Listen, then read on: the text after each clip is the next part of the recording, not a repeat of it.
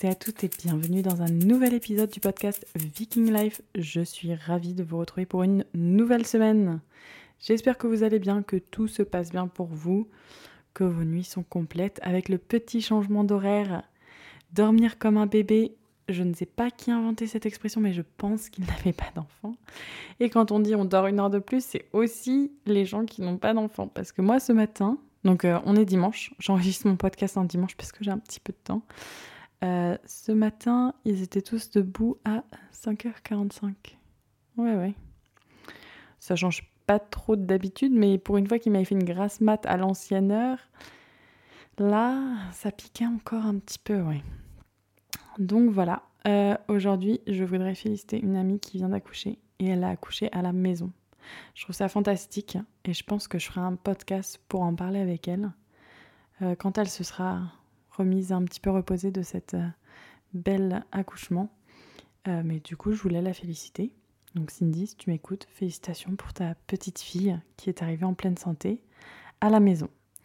Euh, je voulais aussi parler, j'ai plein de trucs à vous raconter, mais je veux parler un petit peu de l'IEF. Pour ceux qui ont suivi, c'est l'instruction en famille. L'État est en train de passer une loi pour euh, arrêter l'instruction en famille et que l'école soit obligatoire avant à 3 ans. Je peux pas trop rentrer dans le débat si moi personnellement je le ferais avec mes enfants puisque je me suis pas forcément posé la question, mais je trouve ça vraiment vraiment dommage que euh, on n'ait pas la possibilité de choisir. Qu'on n'ait pas la possibilité de choisir parce qu'il y a plein de méthodes pour accoucher, c'est pour ça que je pense à ça. On peut accoucher à la maison, on peut accoucher à l'hôpital, on peut accoucher en plateau technique, on peut accoucher en maternité, on peut accoucher en maison de naissance. Euh, il y a aussi différentes façon d'instruire ses enfants. Donc voilà. Donc euh, ça, je trouve ça un peu dommage. On va voir comment, comment ça va évoluer. il, y aura toujours des solutions, hein, mais c'est vrai que c'est un peu bizarre, je trouve. Parce qu'on euh, peut avoir le choix, en fait. Autrement, je voulais revenir sur le sujet du podcast que j'ai fait, j'ai reçu beaucoup, beaucoup, beaucoup de messages concernant les belles mamans. Alors déjà, j'ai un truc à vous raconter. Une fois que j'ai fait mon podcast, ça, ça a été comme une petite thérapie, je pense, d'en parler. Ça a été libérateur. Et le lundi, c'est super bien passé. Parce que j'ai enregistré le podcast le lundi. Et le lundi après-midi, ça s'est super bien passé. Le mardi, super bien. Alors, je ne dirais pas que nous sommes meilleures copines, mais on peut avoir une discussion, on peut être dans la même pièce sans un peu s'engueuler, on peut euh, discuter et en fait, euh, il y a eu vraiment beaucoup de discussions de la part de son fils, donc euh, mon chéri, avec elle, avec le papa et vraiment entre eux en famille et ça a remis tout le monde à sa place. Je parlais qu'une fois qu'on accouche, on, met au monde non pas une, mais deux personnes, puisqu'on est nous comme mère et notre enfant. Quand on a un bébé, j'ai remarqué que c'est tout le monde renaît, euh, le papa et l'entourage. Et j'ai aussi remarqué que à 80% des cas, les soucis avec les belles-mères, c'est les premiers petits-enfants à chaque fois que les gens viennent me raconter leurs histoires, je leur demande tout le temps est-ce que c'est le premier petit-fils ou petite-fille? Et on me dit tout le temps oh oui. Et c'est à chaque fois la grand-mère paternelle qui ne sait pas comment être une grand-mère et qui veut faire comme si c'était ses enfants, je pense, et ça ne passe pas du tout avec la belle-fille. Donc ça a été ma conclusion de cette histoire parce que ça a été hyper intéressant de vous partager. D'ailleurs, je vous en remercie beaucoup que vous puissiez me partager toutes vos histoires parce que j'adore euh, tout cet aspect psychologique et de comprendre. Mais euh, en fait, c'est vraiment euh, apprendre à, à être à sa place en fait. Tout est une question de place. Et le souci dans cette euh, relation belle-mère-belle-fille, c'est que c'est le fils qui est entre guillemets le coordinateur. C'est lui qui va poser les limites ou non. Donc c'est assez difficile parce que vous, avec votre maman, vous pouvez les mettre et vous la connaissez et c'est votre mère, donc vous n'avez forcément pas la même relation qu'avec une personne entre guillemets inconnue euh, qui n'est pas de votre famille. Elle le devient, mais c'est pas quelqu'un qui vous a élevé. Donc il y a une fine euh, distinction à faire là, et je, trouve ça magnifique. Du coup, j'ai fait plein de recherches, et euh, ça a été vraiment euh, intéressant. Mais du coup, moi, il y a du mieux. On, a passé une super semaine, ça a été génial. On a même pu faire notre premier resto avec des amis, et c'était trop bien. Bon, William s'est réveillé, mais ils ont géré. Je l'ai retrouvé pas en pleurs dans la chambre, donc ça s'est quand même bien passé. Et c'était juste trop bien, c'était un bol d'air frais, on a trop rigolé, on s'est trop marré. C'était vraiment trop cool. Et euh, surtout, la nourriture était très bonne. Donc voilà, je vous ai raconté tous mes petits trucs, j'espère que j'ai rien oublié. J'avais oublié d'envoyer les livres du concours Instagram.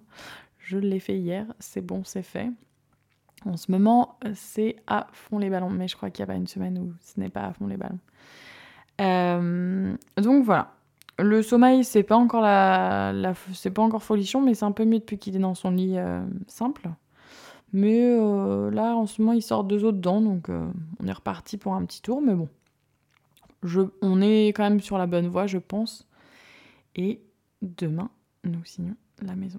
Donc, énorme étape. On va pouvoir sortir le champagne. Je vais la signer toute seule, puisque malheureusement, Oscar est en route pour la Suède. du coup, je vais être toute seule des jours avec les enfants. Bon, je ne pense pas que je vais être toute seule. Je pense que j'irai faire des, petites euh, courses avec maman et faire je vais peut-être aller au zoo. Enfin, je vais peut-être faire plein de trucs. Ça, c'est le, le projet avant que les 10 jours arrivent. Parce que je sais que ça ne se passera strictement pas comme ça. Donc, nous allons faire au jour le jour. Euh, donc voilà, donc ça c'était ma petite introduction, mais nous allons parler nourriture et nous allons parler diversification alimentaire et plus précisément, je vais vous parler de la DME. Vous allez peut-être vous demander qu'est-ce que ce sont ces jolies petites lettres? La DME, c'est la diversification menée par l'enfant. Alors, c'est un sujet qui m'intéresse beaucoup parce que en tant que très bonne épicurienne, quand j'étais en Suède, c'était super important que Lucas ait la culture gastronomique française. Parce qu'en Suède, je vais vous faire une petite introduction sur la Suède. Comment ça se passe en Suède? Une fois qu'on qu'on a accouché, on est pris en charge par la PMI locale, euh, qui est par quartier, et mm, dans les grandes villes en tout cas. Et euh, moi, j'ai la PMI, donc la plus proche de chez nous. Elle vient d'abord nous voir à domicile, et ensuite nous allons faire des visites toutes les semaines pour les quatre premières semaines, ensuite toutes les deux semaines dans le deuxième mois, enfin de mois 1 au mois 2 et ensuite tous les 15 jours, et ensuite tous les mois, et etc. Il planifie pour la vaccination, on n'a même pas, entre guillemets, le choix ou rien d'autre. Enfin, on peut même pas, entre guillemets, ralentir un petit peu, à part sous conditions médicales.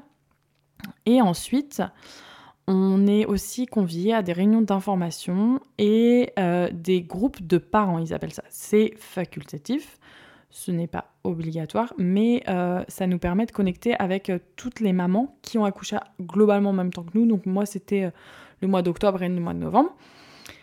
La première réunion d'information a lieu aux trois mois de l'enfant. Et nous voilà partis avec Oscar, on ne savait pas trop à quoi s'attendre, on était conviés à deux heures de réunion, mais je me suis dit, mais en deux heures, mais il y a de quoi? Ils vont nous parler, quoi.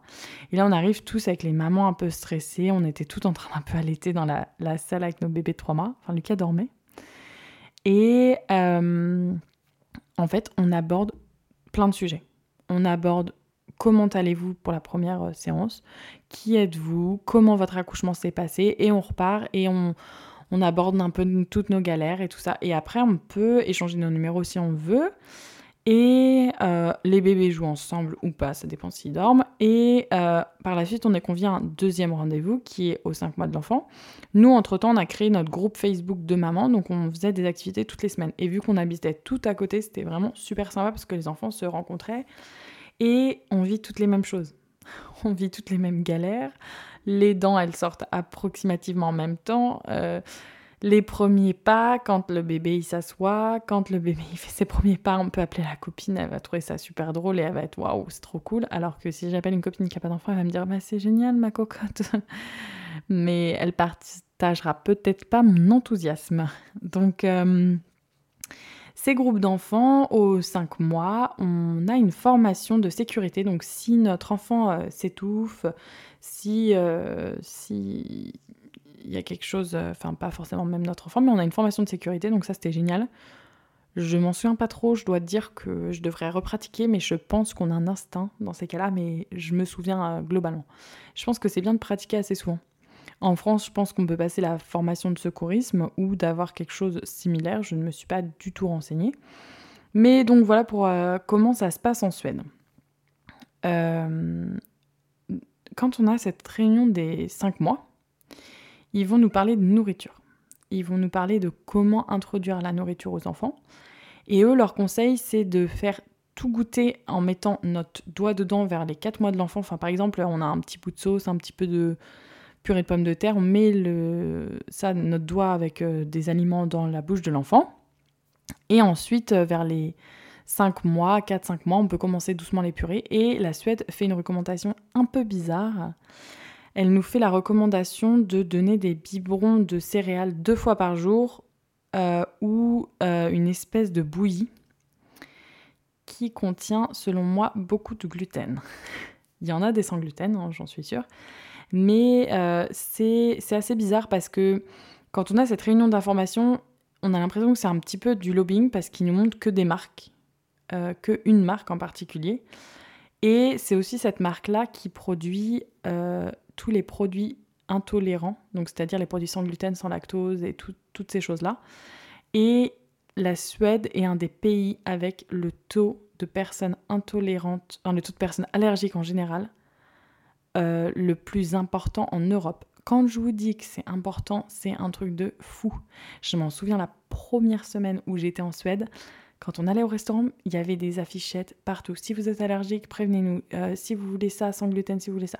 Et je me suis dit, mais pourquoi il y a ça? Et en fait, j'ai très vite compris, en ayant des amis suédois, euh, qu'ils sont allergiques à tout. Donc à chaque fois qu'on invite quelqu'un, il faut demander est-ce que vous êtes allergique à quelque chose? Et là, ils te sortent une liste longue comme le bras. Alors, il y a un tel qui est allergique aux euh, cacahuètes. Il y a un machin qui est allergique à la protéine de lait. Il y a un tel qui est allergique au gluten. Alors, on se retrouve à manger J'allais dire à manger du pain, mais il y a du gluten dans le pain, donc on peut même pas faire ça. Euh, non, mais vraiment, on se retrouve à manger juste des fruits. Enfin, des fois, c'était vraiment très contraignant, donc on devait faire deux plats euh, parce que euh, bah faut prendre les enfin, faut prendre les contraintes de tout le monde. Mais ça devient un peu compliqué de, de cuisiner. Bon, en l'occurrence, ils ont vraiment plein plein de produits, plein plein d'alternatives sans gluten, sans lactose, sans produits laitiers, etc.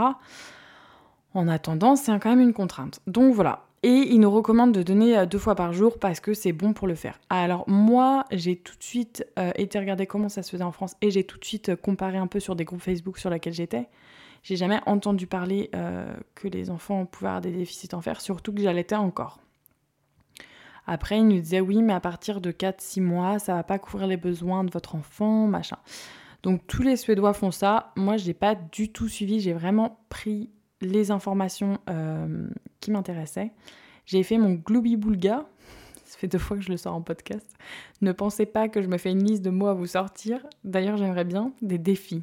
Placer le mot pamplemousse. Je devrais peut-être faire ça. Non, mais euh, du coup, euh, du coup, j'ai vraiment fait ma diversification franco-suédoise, je dirais suédoise. Mais c'était c'était assez cool. J'avais un peu trop d'informations au final. Je ne savais pas par où commencer. On ne savait pas si on faisait les purées. On ne savait pas si on faisait la diversification classique. Euh, j'avais l'impression que j'allais. Enfin, franchement, j'ai l'impression que c'était une étape énorme. Je me disais, si je loupe ça, il va peut-être être allergique, il va peut-être jamais aimer euh, ces légumes-là. Enfin, je sais pas. Je me mettais un petit peu de pression là-dessus. Euh, donc, j'ai lu, j'ai lu, j'ai lu beaucoup de livres. Je tiens aussi à mentionner que ce podcast, c'est mon expérience personnelle et je ne suis en aucun cas un professionnel de la santé je tiens quand même à le préciser. Mais euh, du coup, j'ai lu des livres, des livres, des livres. Alors, la diversification menée par l'enfant. Pourquoi nous avons choisi de faire ça? On en a parlé avec Oscar. Pour, euh, au début, on pensait vraiment faire les purées, mais c'était un peu bizarre parce que euh, on avait essayé de lui donner une cuillère et vraiment, il, avait des espèces de haut cœur. C'était hyper impressionnant. Puis Oscar, il savait pas trop parce que on n'est pas du tout informé. La PMI nous recommande de, faire les purées. Et euh, nous, enfin moi j'avais envie vraiment de faire la DME. On a choisi de faire la DME pour plusieurs raisons. Déjà on a choisi de faire la DME parce que c'est un gain de temps. et un partage familial. On pouvait être assis avec Lucas, il mangeait en même temps que nous, c'était juste trop cool. Euh, on n'a pas besoin de préparer tous les petits pots, parce que ça, c'est un peu long quand même. Il y a un développement moteur et euh, cérébral euh, magnifique, c'est hallucinant. Et surtout, il, y a, il a un, une, enfin dans ses goûts, maintenant je peux, je peux, je peux vous dire ce que ça fait deux ans qu'il mange, enfin un an et demi, mais euh, ça développe une espèce de qualité gustative énorme. Et c'était aussi la suite logique, il avait été allaité à la demande pendant six mois, je me voyais pas lui fourrer la petite cuillère dans, le, dans le, la bouche et me dire j'ai un petit pot de 100 ml, faut qu'il mange 100 ml, compter les, les, les, quantités par jour, c'était juste pas pour moi. enfin, moi, je, je, suis vraiment à mon instinct et euh, ça me parlait euh, très très bien. Il y a quand même quelques contraintes. Je tiens à les préciser de suite. C'est plus long en général. Parce qu'ils prennent le temps, ils jouent, ils mastiquent, ils font un peu de la bouillie partout. Euh, il y a les craintes des parents. Et ça, vraiment, je vais, je vais, je vais vraiment euh, en parler un petit peu plus longtemps. Et il y a aussi le gaspillage et le ménage. Alors, pour ceux qui me connaissent et quand j'ai vu Lucas manger, euh, il nous refait un peu toute la table et tout, tout le parterre. Donc, si vous avez un chien, c'est bingo pour vous. Si vous n'en avez pas, investissez dans un petit carré de toile cirée à mettre sous la chaise que vous avez juste acheté dehors par la fenêtre ou dans la poubelle. Moi, je le donne aux poules, mais euh, ça, ça, ça, nous... Parce qu'autrement, nettoyer le sol tout le temps, c'est trop chiant. Et euh, bah, faut avoir des éponges hein, et puis être patient. Et en général, la technique, c'est d'aller dire euh, je vais faire prendre le bain au bébé, laisser Oscar gérer. je vous donne tous mes secrets. Non, euh, c'est plus long et euh, je pense que je n'aurais pas fait la DME si je n'étais pas restée avec mon enfant. Parce que je sais qu'aujourd'hui, beaucoup de mamans ont la contrainte des enfants qui sont gardés et ils n'ont pas forcément la possibilité de le faire en crèche ou chez la nourrice. Alors je sais que moi j'ai des amis qui euh, l'ont fait quand même, donc ont réussi à conjuguer les deux. c'est une organisation, mais ça roule mais c'est une organisation. Après, je pourrais pas vous en dire plus, mais moi, je me sentais en confiance parce que je savais que c'était moi qui le faisais. Je connaissais mon bébé, je connaissais ses limites. Euh, euh, et j'avais absolument pas peur, en fait. Peut-être que je mesure pas assez les risques et certaines personnes vont m'écouter en se disant, mais elle est complètement folle.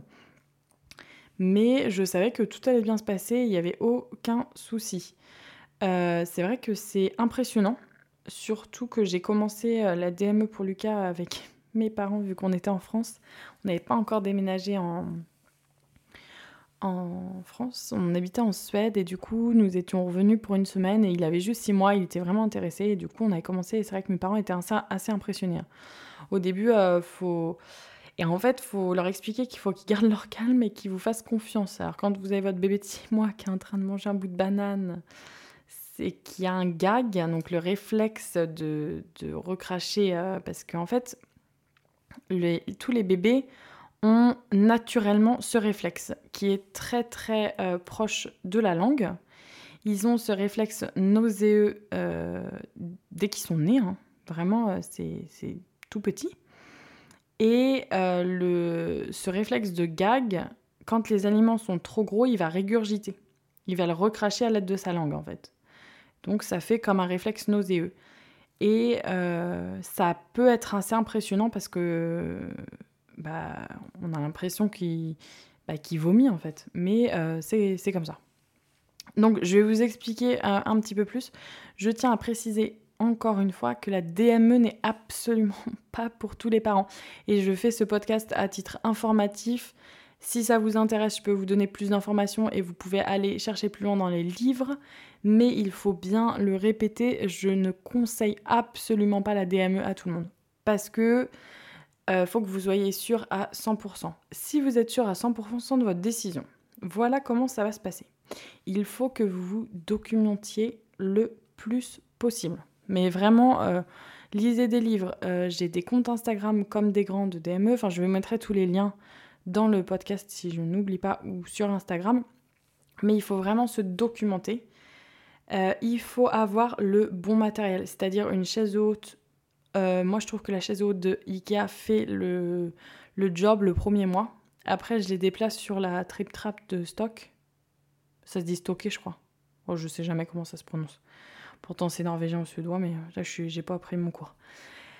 Euh, du coup, il faut qu'il soit bien assis et euh, vous ne pouvez pas, mais vous ne pouvez pas commencer la DME avant les 6 mois de l'enfant. Pourquoi? C'est très, très, très important. C'est pour la maturation de l'intestin les intestins avant cette date-là.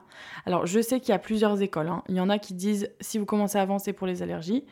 Il y en a qui ne le pensent pas. Moi, je pense vraiment qu'il faut attendre les 6 mois pour la maturation de l'intestin et surtout donner le temps à votre bébé de grandir.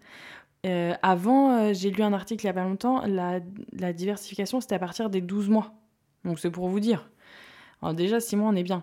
L'OMS recommande de 0 à 6 mois un allaitement, de 0 à 6 mois un allaitement exclusif, de 6 mois à 12 mois c'est de la découverte en complément de l'allaitement ou de, bah de, lait artificiel que vous avez choisi pour votre enfant.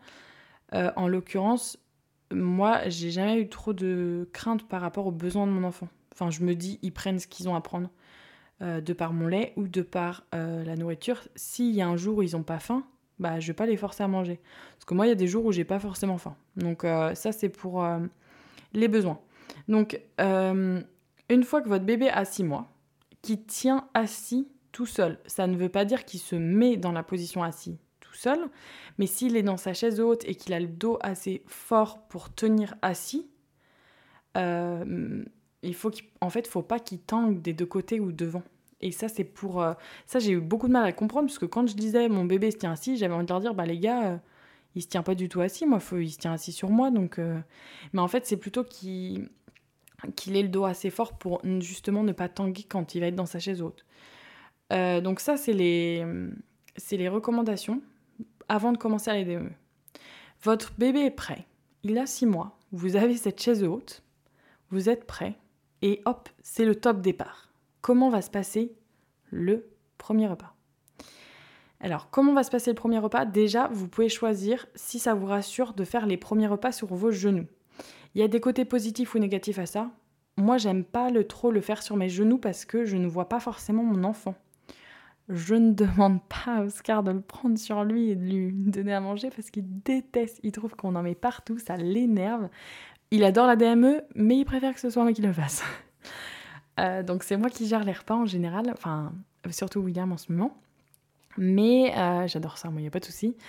Euh, j'adore quand il me remet partout. Là, il m'attrape les cheveux avec ses mains pleines d'avocats. C'est génial. Je me fais les petits soins en même temps. Ça s'appelle les soins de maman. Si vous voulez, je commercialise bientôt le produit. Non, mais euh, donc le premier repas, on y est. Euh, soit vous prenez votre bébé sur vous. Il y a plein de recettes. Il y a plein plein de choses. Là, le premier repas de Lucas, par exemple, je lui avais fait des longues tranches d'avocat une banane que je coupais en deux. Et en fait, il faut que ce soit plus long que votre euh, paume de main. Donc euh, c'est assez facile de calculer. J'ai aussi des super articles et je pourrais mettre sur mon lien Instagram de comment couper les aliments au début parce que ça, moi je me disais comment est-ce que je vais faire? Et après vous allez voir avec euh, l'expérience où vous allez, ça va être rodé. Alors là pour la petite anecdote c'était assez rigolo parce que j'étais sûre à 100% de moi pour Lucas, pour mon choix de la DME. Par contre, William, j'ai eu des doutes. J'ai eu des doutes par rapport à son reflux, j'ai eu des doutes par rapport à son opération de, langue, de frein de langue. Et je me disais peut-être que c'est pas très très bien. Et au final, euh, il avait deux fois moins de gags que Lucas. Parce que Lucas avait pas mal de gags au final. Donc euh, deux expériences totalement différentes. Mais assez rigolotes. Euh, donc voilà. Donc votre bébé est sur vous. Et bah là, il va falloir prendre votre mal en patience. Vous allez lui présenter, donc soit dans votre main, soit sur une table les aliments, et là, faut laisser faire la nature. Ils vont avoir le réflexe de le mettre à leur bouche naturellement. Ils vont avoir le réflexe et, euh, et puis après, bah, ça va rouler, tout simplement. C'est aussi simple que ça.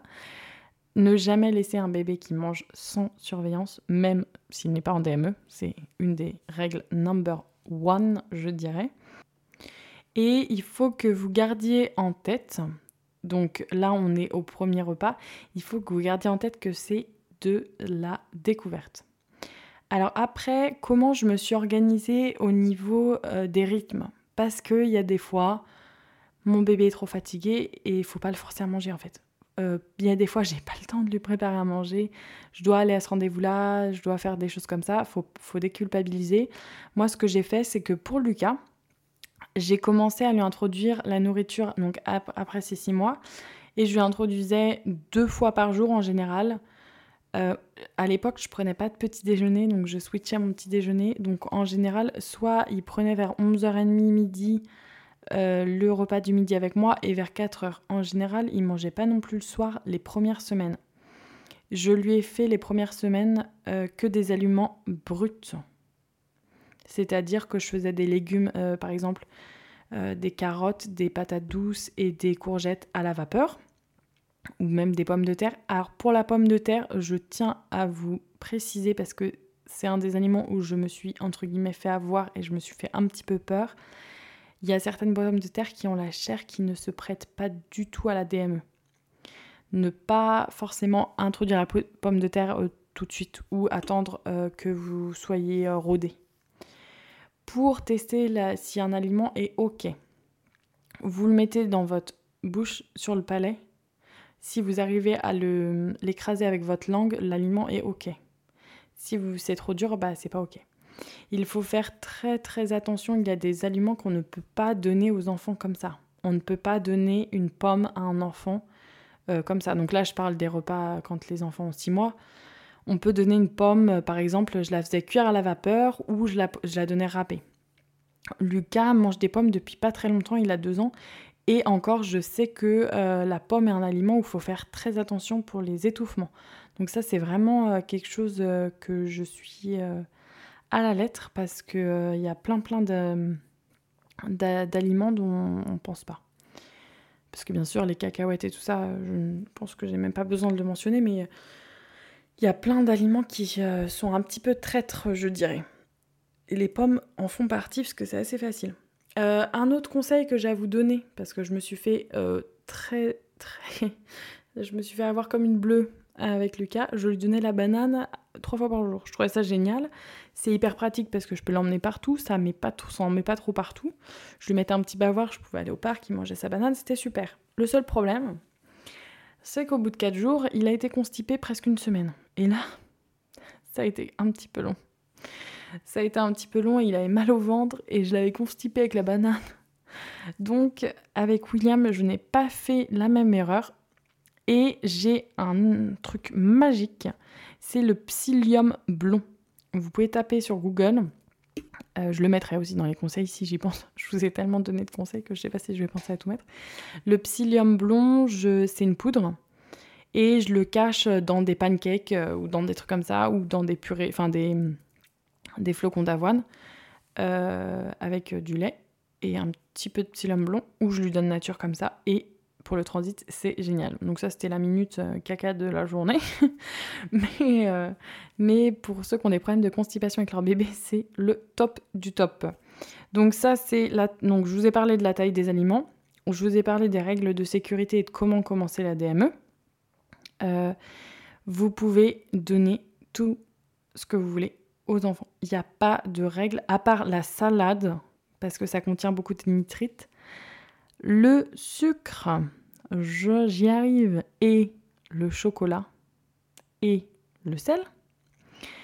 Euh, le sel, faut les réduire à max. Enfin, moi, j'enlève tout. J'enlève tous les sels. Je ne cuisine jamais au sel. Je rajoute dans mon assiette si besoin.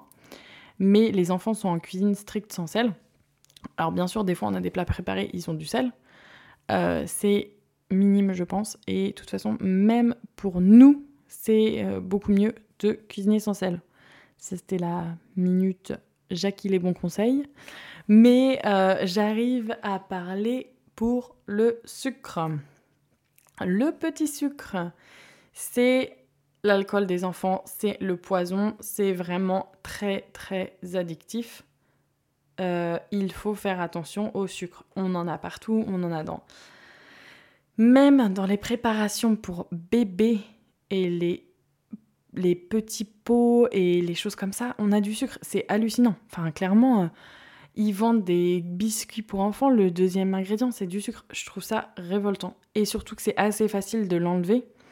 Alors, Euh, au début, j'étais un petit peu parano sur les sucres et les sels. Je me souviens même que j'étais arrivée, Lucas avait 7 mois et demi, et maman était en train de réchauffer un plat qui contenait du sel. Elle l'avait aussi mis dans la même poêle le plat de Lucas. J'étais là, mais non, tu vas mettre du sel dans, dans ces aliments. Je râlais trop. Bon, j'ai un petit peu quand même, euh, je me suis assouplie parce que je me suis rendu compte que même si on réchauffait dans la même casserole, c'était pas très grave. Mais euh, le sel, c'est très important, mais le sucre, le sucre, enfin les desserts et tout ça, c'est juste pas possible. Et on a de plus en plus d'enfants qui ont des problèmes de concentration, on a de plus en plus d'enfants qui ont des problèmes d'hyperactivité. Euh, ça, c'est juste pas possible. Donc, je sais pas si je vous en ai déjà parlé. Les Suédois font le samedi des bonbons. Euh, donc, les enfants sont, ont le droit de manger des bonbons que le samedi. Alors ils attendent avec impatience le samedi et quand le samedi arrive, tout le monde va acheter des bonbons. Donc c'est un bon moyen de réduire. J'avais une discussion très très intéressante avec une euh, puéricultrice euh, de la crèche, je crois, qui m'avait dit bah c'est bien, enfin c'est vraiment génial de réduire le sucre, d'avoir euh, à la journée, enfin dans la semaine à la maison pas de sucre.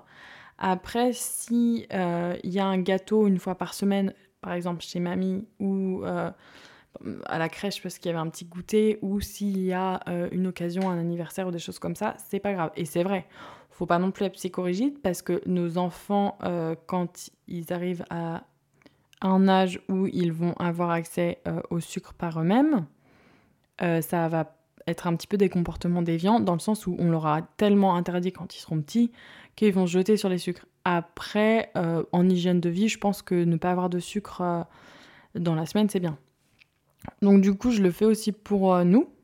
Pas de sucre, pas de sel, ou presque. Hein. Des fois, quand ils sont couchés, on mange un petit peu de, de chocolat. Mais le chocolat, par contre, je, là, je, rigole pas trop avec le chocolat parce que le chocolat contient de la caféine et c'est un excitant pour les enfants et euh, là ça nous fait des piles électriques, les enfants sont totalement déphasés et c'est vrai qu'il y a certaines personnes qui me voient, qui me disent mais Victoria, qu'est-ce que tu fais avec tes enfants, pourquoi tu leur donnes pas de sucre, enfin ils me, voient comme euh, Cruella hein, je pense hein, clairement, il faut le dire. Euh, bah en fait déjà de 1, je fais ce que je veux parce que ce sont mes enfants et mes règles et de 2 je trouve que, bah, clairement, euh, faut regarder aussi l'hygiène de vie. Hein. Là, euh, enfin, moi, ça me désole parfois. Hein. Parce que, euh, alors, oui, il y a un petit peu de chocolat de temps en temps. Je ne dis pas que Lucas n'a jamais goûté de chocolat, hein, parce qu'il a deux ans, il en avait déjà goûté. À mon anniversaire, c'est pour vous dire, il a trouvé ça très bon. Après, il en a mangé quelques fois dans sa vie, enfin, là, trois fois, je pense, du coup. Mais à la journée, il va il va nous demander euh, plus euh, une pomme, une poire, euh, une des clémentines. Et je pense que c'est vraiment important d'avoir une bonne hygiène de vie. De un, pour sa santé personnelle, mais de deux aussi pour son entre guillemets caractère, enfin pour pas qu'il soit énervé, pour pas qu'il fasse des crises toutes les cinq minutes, parce que je trouve que vraiment les sucres et le chocolat sont un poison. Et en Suède, ils ont plein plein d'enfants qui ont euh, HDHD, ah c'est quoi ça Des enfants TDA, je pense.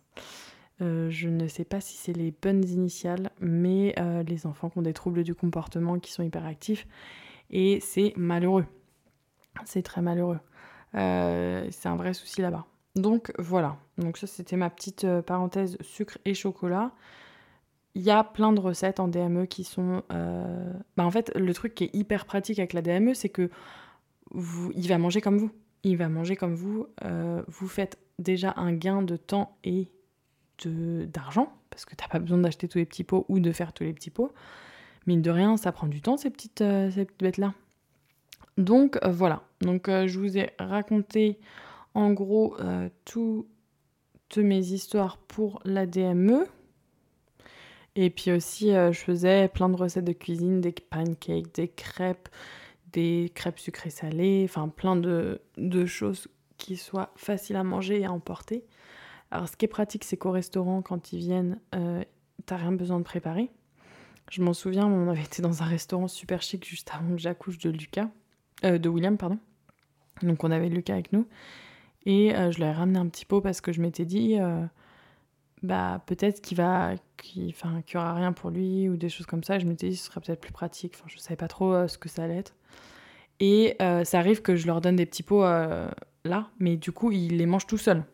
Ils gèrent la cuillère et tout, ils mangent tout seuls. Même William. pour... Ah oui, j'ai oublié de mentionner ça. Mince, je fais un petit... Je reviens un petit peu en arrière. votre enfant va... Plus votre enfant va manger, plus votre enfant va progresser. Quand votre enfant progresse, du coup, on change un petit peu les façons de couper les aliments. C'est très bien expliqué dans les photos que j'ai, donc je pense que je vais vous les publier sur Instagram. Et euh, on change aussi les textures et des choses comme ça. Par exemple, je mettais à William des purées dès le début sur des transporteurs, ce qu'on appelle des bouts de. Bah, des transporteurs, je leur mettais des bouts de cracotte qui sont très fines et qui fondent dans la bouche. Et du coup, ça lui permettait de manger euh, des purées en fait dès le début. Faut que votre enfant ait acquis la mastication pour qu'il puisse euh, commencer à manger vraiment des textures lisses. Euh, William l'a acquis dès le début ou presque quelques semaines après, donc il a presque toujours mangé avec la cuillère. Et puis il mange là, ce soir par exemple, il a mangé carottes râpées, purée, euh, tout seul. Donc euh, bon, je vous dis pas que le mur, euh, les vêtements et le vêtement de maman n'a pas succombé à toutes ces purées, mais, mais voilà. Et pour vous raconter cette petite anecdote, j'avais ramené Lucas avec nous dans ce restaurant très chic et en fait, il a goûté mon plat et puis il a mangé comme nous. Donc il m'avait donné plein de... Il avait adoré la, la soupe de potimarron. Puis il m'avait donné plein de, plein de choses de la carte. Il lui avait fait une petite assiette, c'était très sympa. Euh, il faut dire que les enfants mangent très bien et qu'ils ont euh, une curiosité, mais vraiment ils mangent de tout. Et il y a un truc que Lucas il adore faire en ce moment, c'est il va dans le potager tout seul, il ramasse les fraises et il mange les fraises. Donc ça, je trouve ça juste euh, trop cool. Enfin, et il mange des sushis, il mange des crevettes, il mange vraiment de tout. Il y a aussi un truc important quand on, fait la DME, c'est de leur donner des aliments riches en fer, dont les flocons d'avoine. Donc moi j'en mettais un petit peu partout, mais après il y a les graines de courge, il y a pas mal de les graines de sésame et tout ça. Euh, et c'est aussi de tenir au début un journal alimentaire. Bon, j'avoue que je l'ai pas fait euh, pour William, je l'ai plutôt fait dans ma tête. Mais euh, c'est en cas où de réaction alimentaire et des allergies. Donc il y a pas mal de choses à tester, dont l'œuf, il y a pas mal d'allergènes. Donc ça, j'ai un tableau aussi qu'il faut suivre et euh, intégrer bah, allergène par allergène. Et c'est un petit peu contraignant parce qu'il faut intégrer trois jours d'allergène. Donc, c'est-à-dire si vous commencez par le gluten, moi, c'est ce que je fais en général. Je leur fais des crêpes avec de l'eau, euh, sans œufs. Enfin, je fais juste de la farine, des flocons d'avoine et de l'eau que je mélange et que je fais cuire. Donc, ça fait une espèce de petite euh, crêpe et je le fais trois jours de suite. Donc trois jours d'allergène, deux jours sans rien. S'il n'y a pas de réaction, c'est acquis. Donc en gros, tous les cinq jours, il faut en refaire un. Donc je commence par le blé, ensuite en général, je fais les œufs. William, je n'ai pas intégré encore le lait parce que je n'en mangeais pas. Là, je l'ai intégré dans mon lait. Donc on fait étape par étape. Euh, mais après, j'avais fait le lait pour Lucas et j'avais intégré tout ce qui était euh, sésame, cacahuètes. J'ai intégré les amandes en premier parce que son papa est allergique. Je ne l'ai pas intégré chez William d'ailleurs, il faut que je le fasse. Mais euh, j'ai intégré ça sous forme de purée. Euh, c'est de la purée de, de, sésame par exemple, que je mettais dans ses crêpes ou sur ses crêpes. Donc il avait, il avait accès à tout ça. Et ça m'a permis de tester tous les allergènes. Donc Lucas il n'est allergique à rien, ou pas que j'en ai la connaissance. Aussi, il y a des aliments à forte tenance en histamine, dont les tomates et les aubergines par exemple. Euh, ça peut créer des rougeurs et des petites réactions. Là, les gars m'en ont fait une il n'y a pas longtemps. Euh, ils ont mangé tous les deux de l'aubergine et ma mère était là, mais qu'est-ce qu'ils ont? Ils ont la bouche un petit peu rouge. Je le savais et c'est parti dans l'heure, mais euh, c'est assez impressionnant quand on ne le sait pas. Donc voilà. Donc je vais vous faire juste un petit récapitulatif. On ne commence pas avant les 6 mois pour les intestins du bébé. Euh, on ne commence pas si notre enfant ne tient pas bien assis et on ne commence surtout pas si nous ne sommes pas sûrs de nous. Il faut que vous soyez sûr à 2000% et que vous ayez confiance en vous et votre enfant. Comme d'habitude, le lâcher prise et la confiance. Là, je pense que vous l'avez. Euh, une fois qu'on est prêt, euh, ayez, enfin, surtout, allez au rythme de votre enfant. Il se peut que votre enfant mange pas pendant un mois, donc ça, il y a des parents, ça les stresse beaucoup. Je sais qu'Oscar, ça le rassure quand les enfants ils mangent. Il aurait presque tendance à des fois vouloir leur redonner avec la cuillère. Je me bats un peu, hein, mais bon, euh, on s'en sort bien. Euh, donc laissez vos enfants s'ils ne mangent pas, il faut vraiment écouter leurs besoins parce qu'ils savent, ils savent beaucoup mieux que nous en fait. C'est ça le problème. Euh, autrement, donc on les écoute et autrement, bah on y va. Là, c'est parti. Une fois qu'on a commencé, bah il n'y a plus qu'à. C'est juste, faut faire attention à certains aliments et puis, puis après ça roule. Puis après, investissez dans la petite nappe sous la chaise. Et puis je pense que vous allez avoir un bébé qui va manger de tout. Et vous allez voir, il va s'émerveiller tout. Et c'est génial. Euh, aussi, j'avais mis ça sur mon post Instagram pour les périodes de poussée dentaire. Si jamais vous allaitez, congeler un peu de lait dans les blocs de glace qu'on trouve sur euh, Amazon. Ça coûte 5 euh, ou 7 euros. Et c'est génial. Moi, je congèle un tout petit peu de lait et ça leur fait des glaces et ils adorent manger les glaces. Et autrement, je leur faisais des glaces je, je, mettais juste au mixeur euh, des fraises fraîches par exemple, et avec un petit peu d'eau, et je, je leur faisais des glaces de fruits directement.